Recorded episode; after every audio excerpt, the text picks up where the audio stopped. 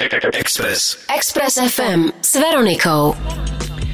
Dnes je to přesně 10 let od šokujícího odchodu jednoho z nejúžasnějších soulových hlasů hudební historie Amy Winehouse. Amy zemřela ve svém domě v londýnském Camdenu na otravu alkoholem v pouhých 27 letech a zařadila se tak po bok Janis Joplin, uh, Jimmyho Morrisona, Jimmyho Hendrixe, Jima Morrisona, pardon, Kurta Cobaina do klubu 27 Uh, svoji první desku Frank vydala v roce 2003, získala za ní Mercury Prize. Druhé a poslední album Amy Winehouse Back to Black vyšlo o tři roky později. Uh, byl na něm slavný single Rehab uh, a přinesl jí celosvětovou slávu. Uh, toto album se stalo jedním z nejprodávanějších uh, alb britské historie.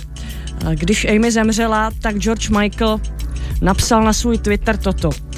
Uh, Amy byla solová zpěvačka s největší duší, kterou kdy Anglie měla. Uh, album Back to Black je bez debat nejlepší deska, kterou jsem slyšel od 70. let. Je to tragédie na dvou úrovních. Za prvé, uh, obrovská škoda mladého života a bolest těch, kdo ji znali a milovali. A za druhé, je to tragédie pro nás, pro všechny, kteří přicházíme o její výjimečnou hudbu, kterou by nám dávala, pokud by osud ušetřil její život.